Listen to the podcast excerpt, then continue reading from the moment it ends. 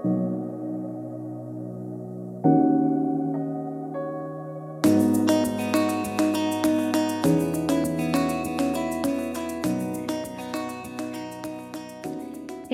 wij zijn You en Wiets. En nadat wij beide zijn uitgevallen met een burn-out, leerden wij elkaar een half jaar geleden kennen. Er was eigenlijk meteen een klik alsof we elkaar al jaren kenden. En we zijn een enorme steun geweest voor elkaar in de periode van het herstellen van onze burn-out. En wij geloven dat er zoveel meer mensen behoefte hebben aan een stukje erkenning en herkenning bij een burn-out. Want het is en blijft gewoon heel erg lastig uit te leggen aan anderen of te begrijpen als je het zelf niet hebt ervaren. En als ervaringsdeskundige nemen we jou graag mee in ons verhaal. In voorbeelden en in alles wat voor ons wel en niet heeft gewerkt. Want we hebben een hoop uitgeprobeerd.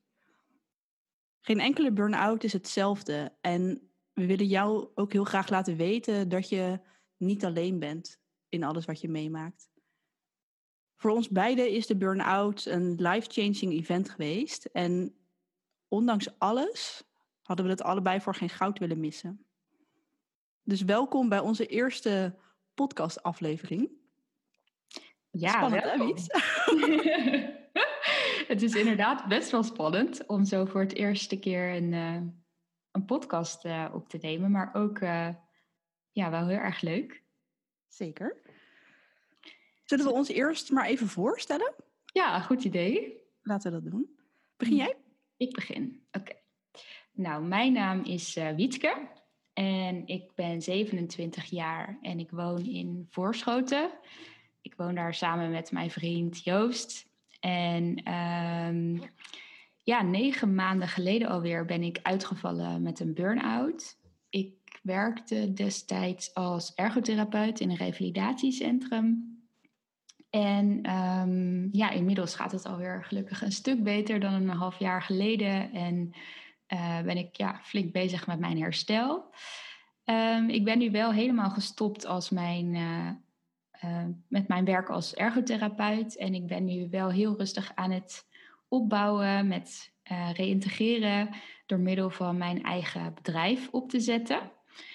En ehm, ja, daar ben ik eigenlijk vooral met yoga nidra bezig en coaching. En vooral nog heel veel experimenteren en uitproberen welke kant ik op wil.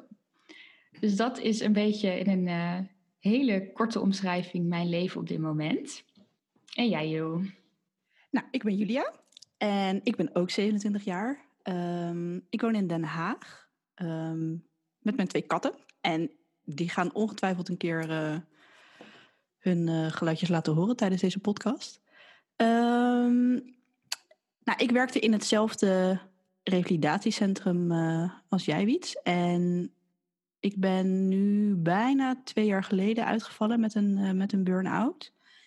En daar ook gestopt met, eh, met werken. Dus we hebben, nou ja, dat zullen jullie wel vaker horen, heel veel overlap eh, in ons verhaal. En dat is ook heel fijn. Ehm, ik ben nu sinds een paar maanden ben ik ook gestart als ondernemer. En nou, ik heb nu mijn werk als fysiotherapeut ben ik aan het combineren met inderdaad ook yoga nidra, maar ook een stuk massage en heel erg vanuit ehm, ja, vanuit de holistische visie. Dus ja, de, de, de klachten aanpakken vanuit zowel de fysieke als de mentale als de energetische achtergrond. Ja. Ehm, ja, dat is denk ik in het kort ook iets over mij. En ik denk dat het leuk is om te vertellen dat wij ehm, elkaar hebben ontmoet bij de Yoga Nidra opleiding. Dat was in november, december vorig jaar. Dat klopt. En eigenlijk werkten we dus in hetzelfde revalidatiecentrum, maar hebben we toen elkaar eigenlijk nooit echt ontmoet. En pas Nee. daar hadden we zoiets van, hé, hey, wij kennen elkaar. Ergens van, bekend gezicht, maar hmm. ja, klopt. En toen, eh, toen hebben we dus allebei eh, hebben we ons ingeschreven voor een Yoga Nidra opleiding in Amsterdam wel te verstaan. En ehm, vanaf toen zijn we eigenlijk met elkaar aan de, aan de praat geraakt. En dat was eh, eigenlijk het begin van iets heel moois. Zeker. Ja, Nou, en ik denk ook dat dat was op het moment dat wij... Kijk, tijdens Yoga Nidra gingen we heel diep duik... Ja, maakten een hele diepe duik in onszelf. En ik denk ook dat dat het moment was dat we ook heel veel aan elkaar gehad hebben. En dat we ook een beetje samen in een soort van bubbel belanden. Hè? Want de hele wereld draaide om ons heen door. Wij zaten allebei in een burn-out. Ja. En dat was denk ik ook het moment dat wij starten met heel veel appen, heel veel bellen, maar ook vooral heel Ja, veel voice memo's opnemen via WhatsApp. ik denk dat we echt... ja, als we al die voice memo's achter elkaar zetten, hebben we denk ik echt voor het komende jaar eh, materiaal voor. Ja, sowieso. Precies. ja. En we hebben ook al heel vaak toen... Nou ja, vertel jij maar. Eh, nou ja, dat eigenlijk dat we toen ook wel eens grapten van, nou, we zouden bijna een podcast kunnen opnemen hierover. En eh, dat idee is toch wel een beetje in ons hoofd blijven zitten eigenlijk. Precies. Ja, En nu is het zover. ja. ja, ja, en ook, nou ja, wat, wat we al eerder een beetje beschreven, maar dat wij zoveel aan elkaar hebben gehad en dat het gewoon echt heel fijn was om naar die voice memo's te luisteren en dat het gewoon dat stukje herkenning wat je bijna van niemand anders krijgt van wie dan ook, omdat het gewoon zo lastig te begrijpen is waar je nou doorheen gaat met een burn-out. En wat je ook zei, iedere burn-out is anders. En ieder heeft zijn eigen proces en zijn eigen herstel. Ehm, maar zeker wij met onze leeftijd en de, de fase waarin wij zitten, waar we zoveel raakvlakken hadden en vooral ook zoveel aan elkaar hadden op momenten dat we het moeilijk hadden, dat we ja, dat het gewoon heel fijn was om naar elkaars voice memo's te luisteren en te denken: oh, ik ben niet gek, eh, er is niks raars met me aan de hand, dit hoort erbij. En Ja. ja, dat, dat dat gevoel, dat we dat zo graag willen overbrengen aan eh, iedereen die hier naar gaat luisteren. Dat je, ja, dat je dus gewoon niet alleen bent. En ehm, ja, Ja, precies. En ik denk ook dat, nou ja, in deze maatschappij is het ook soms heel normaal om niet echt te laten zien hoe je je echt voelt. En ik denk dat wij, ehm, zeker ook tijdens de berichtjes die we dan opnamen, we hebben heel hard gelachen, maar we hebben ook gewoon echt wel huilende berichtjes opgenomen naar elkaar. En ik denk dat we dat de kracht van ons daar ook in zit dat we ook die kwetsbaarheid durven tonen. En ik denk ook dat nou ja, als jij op dit moment naar deze podcast luistert en jij zit in een burn-out, dat het heel fijn kan zijn ook om te horen van, tuurlijk is het een heel goed proces en leer je er heel veel van en ga je daar echt wel sterker uitkomen. Dat zegt iedereen tegen je, maar het is gewoon zwaar kloten. En ja. ik denk ook dat door alle kanten van een burn-out te delen met jullie en om ook je mee te nemen in alles wat wij daarin hebben meegemaakt met de hele diepe downs, maar ook met de hele eh, hoge ups of hoe je dat noemt. Ehm, dat ik denk dat het tijd is om het hele verhaal te delen van een burn-out. En ook omdat, nou, wat dat zeiden we net ook al, van we hadden het allebei voor geen goud willen missen. Ehm, maar dat wil niet zeggen dat het makkelijk was. En ik denk dat, ehm, nou ja, door dat verhaal met jullie te delen, hopen we heel erg dat, eh, dat jullie daar iets aan hebben. Of misschien, als je naar deze podcast luistert, ben jij iemand die naast iemand anders staat die een burn-out heeft. Misschien heeft jouw partner, je vriend of je vriendin of je, ehm, nou ja, je moeder, wie dan ook, heeft een burn-out. En doe je je best om dat te begrijpen. Dat, je, dat iedereen hier iets aan zou kunnen hebben. ja, Dat is denk ik dat we willen bereiken met deze, met deze podcast. Precies. En juist eigenlijk in die kleine dingen van, van het leven. Hè? Wat, kijk, een burn-out, dat, dat kan je natuurlijk absoluut niet aan iemand zien van de buitenkant. Maar van binnen gebeurt er zoveel. En ehm, ja, ik denk dat wij beide wel heel veel nou ja, grappige, maar ook vooral niet grappige voorbeelden hebben van wat er dan zoal kan gebeuren. Want ja, wat er eigenlijk gewoon met je hele systeem aan de hand is als je door een burn-out heen gaat, is dat je gewoon letterlijk je hele zenuwstelsel, je hele systeem is gewoon ja, mega overspannen, mega overbelast, ja. ja, overbelast. Waardoor het gewoon, ja, waardoor er in de kortste keren een soort van error kan ontstaan in je hoofd of in je lichaam. En Mhm. dat eh, zorgt soms voor hele bizarre situaties. Zoals jouw taartenincident. Zoals mijn taartenincident, ja. Ja, nu achteraf kan ik daar echt keihard om lachen. Maar ehm, het, het schetst eigenlijk wel heel mooi weer wat er kan gebeuren. Ik denk dat dat, ja, wanneer wa- was het een beetje een begin van mijn eh burn-out, rond februari. Ja. Eh, en mijn moeder was jarig. En ehm, ik wilde, ja, ze kwamen s'avonds, kwamen mijn ouders bij, eh, bij mij en mijn vriend eten. En ik wilde graag eh, taart maken. En ehm, ik was naar de supermarkt gegaan en ik had in mijn hoofd dat ik appeltaart wilde bakken. Maar goed, dat was natuurlijk best wel een klus. En, maar in mijn hoofd wilde ik gewoon graag iets, ja, iets doen om te laten blijken eh, dat ik van mijn moeder hou. Dus ik dacht, nou, ik ga zelf een taart bakken. En eh, ik was in de supermarkt ehm, en het was best wel druk. En ik had volgens mij wel een boodschappenlijstje gemaakt, maar nou ja, ik was zo erg aan het twijfelen van, je, jeetje, ik ben eigenlijk best wel moe en oh, de tijd begint al te dringen. Lukt het nog wel om überhaupt die hele appeltaart te maken? En ja, misschien moet ik beter gewoon eh, nog even rusten voordat iedereen eh, komt. Ik kan ook gewoon een taart meenemen. Nou, ik stond toen, of toen liep ik langs de, de taartenkoeling, zeg maar, met gebak. En toen zag ik ook echt een super lekkere eh, red velvet eh, taart staan. Misschien kennen jullie hem wel. dus toen dacht ik, ja, kan ook gewoon die taart meenemen. Maar ergens zei een stemmetje in mijn hoofd: nee, je moet wel een zelf een taart bak- bakken, want dat is wel beter. En ik stond daar en ja, nu denk je van joh, eh, neem gewoon die taart mee, boeien. Maar op dat moment was er echt een soort error. En volgens mij heb ik zelfs jou toen op dat moment geappt, joh, van Ja, sowieso. Ja, ja, ja. help, wat moet ik doen? En ik kon gewoon geen keuze maken. Ik kon geen, nee, ik kon niet kiezen. Nee, echt complete error. en het, nou ja, dan ben je dus al best wel in een ja, prikkelrijke omgeving in de supermarkt. En er ontstaat gewoon inderdaad een soort van error in je hoofd, waardoor je gewoon niet meer goed kan nadenken. En uiteindelijk dacht ik, fuck it, ik neem het allemaal wel mee. Dus ik heb en alle spullen voor de appeltaart meegenomen en die red velvet. En eh, ik heb daarna geen moeite meer gedaan om de appeltaart te bakken. Dus ehm, ja, dat. eh, en Dat soort voorbeelden. hè? Ja, dat soort voorbeelden. Hm. ja.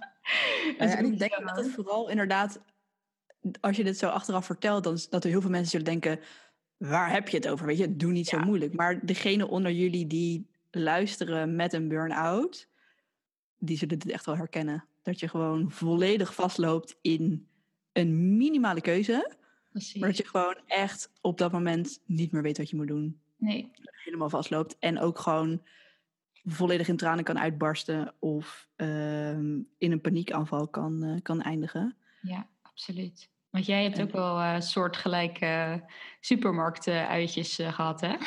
ja, heel vaak, hoe vaak ik niet eh, al mijn spullen heb laten staan in de Albert Heijn. Ik denk dat het echt. Nou, ik was wel een goede klant bij de bezorgservice van de Albert Heijn, sowieso. Ehm, maar ik denk dat, en dat is ook wel iets wat denk ik goed is om te vertellen, is dat alle kleine dagelijkse dingen waar je alle, eh, wat was het, 25 jaar voordat ik dit krijg, ehm, nooit over nagedacht heb, is dat hoe geweldig het eigenlijk is dat je boodschappen kan doen. Hè? Dat je dus uit je werk kon komen, naar Ja. binnen kan lopen, je spullen kan pakken, terwijl er echt weet ik veel hoeveel mensen om je heen zijn, terwijl er licht is en er is geluid en er is van alles. En dat het dus geen enkel probleem is, totdat je een burn-out krijgt en dan pas gaat denken, wat een onderneming is het eigenlijk om boodschappen te doen. Ja, absoluut. En dat, dat her, ja, Ja, kan je gewoon niet voorstellen anders. En ja, sowieso, ik denk dat overprikkeling wel een van de grootste symptomen of gevolgen, hoe je het wil noemen, is van een burn-out. Dat je. En er zijn heel veel mensen om mij heen die wel eens vroegen van. Maar wat is dan overprikkeling? Weet je, hoe, als je dat nooit hebt meegemaakt, hoe kan je dat dan omschrijven? En ik denk dat de beste omschrijving daarvan is dat je in een omgeving staat waar alle volumeknoppen, zeg maar, van alle prikkels zo hoog mogelijk staan. Dus het geluid komt keihard binnen. Ja. Ehm, het licht kan heel hard binnenkomen. Alles komt gewoon keihard op je af. Ja, en normaal Dat- is dat gewoon oké. alleen dan lijkt het gewoon alsof je een soort van filter mist. Alsof alles gewoon tien keer zo hard aankomt. En eh, Vol hard in je gezicht slaat. Ja, precies. ja, En ik kan me ook nog wel herinneren dat ik eens in een ehm, restaurant zat. Toen ik dacht dat ik dat wel weer zou kunnen op vakantie. Na eh, dat ik. Toen was ik bijna een jaar ziek, denk ik. Want dan vind je dat dat wel een keer hoort, weet je. Want je bent op vakantie, dus je gaat uit eten. ja, En dat ik, ik denk, nog een half uur daar heb gezeten. Heel snel mijn eten op had. Degene met wie ik toen was aankeek. Die zag dat ik in een complete paniekaanval aan het belanden was. En ik het restaurant uitgerend ben. En, eh, en diegene heeft toen betaald. En toen waren we binnen een half uur weer thuis. ja. En het is echt, ja, weet je, dat, daar kan je achteraf om lachen. Maar dat is echt heel, heel intens om mee te maken. Dat je gewoon, je hebt geen nul controle meer, zeg maar. Nee, precies.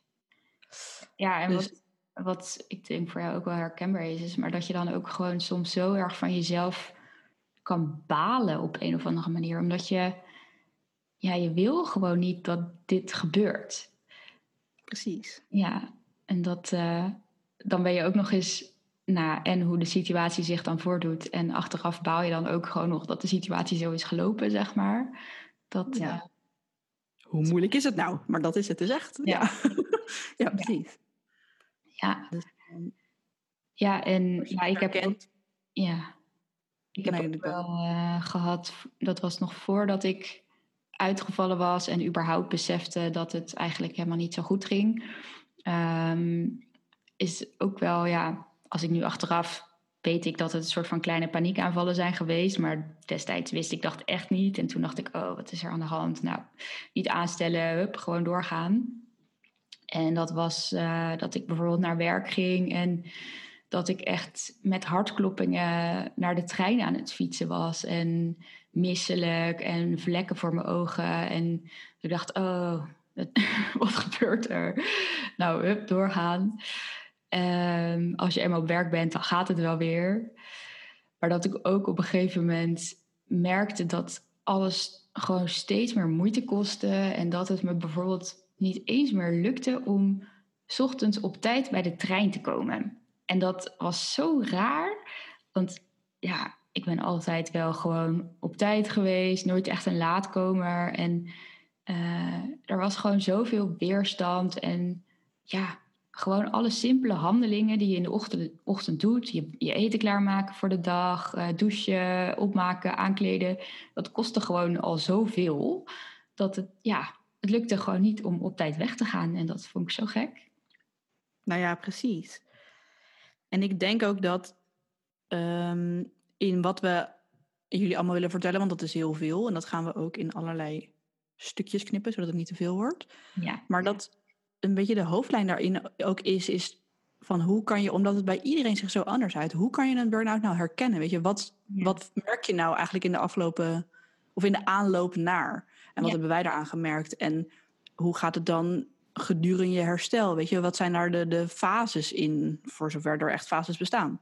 Ja. En ehm, wat hebben wij daaraan gedaan? En hebben wij daar tips in? En hoe kan je daar dan mee omgaan? En hoe kan jouw omgeving daarmee omgaan? Weet je, dus dat is waar we jullie in willen meenemen. ja absoluut. Ehm, en mochten er vragen reizen, weet je, laat het ook altijd weten. Daar zijn, vinden we ook heel erg leuk om eh ja, precies. Of als hier te je helpen. een, eh, een idee hebben voor een thema of een topic wat jullie graag willen horen, eh, laat het ons gerust weten. En ja, wat ook misschien wel leuk is, eh, nou, we vertelden natuurlijk al dat we ook allebei ons eigen bedrijf aan het opzetten zijn als eh, startende ondernemers. En ja, dat we ook gewoon het wel heel belangrijk vinden dat het niet alleen maar een hele zware podcast wordt, maar ook gewoon wel eh, ook leuke dingen willen delen en dingen die ons dagelijks bezighouden. Dus het wordt een beetje een mix, hè? Precies. Ja. Ik denk dat we er dan een, uh, eind aan gaan breien voor onze eerste aflevering. En uh, ik hoop dat er nog heel veel gaan komen. Absoluut, daar gaan we voor. Nou, dan voor nu heel erg bedankt voor het luisteren. En uh, tot de volgende. Tot de volgende keer. Oké. Okay. Doei. Doei.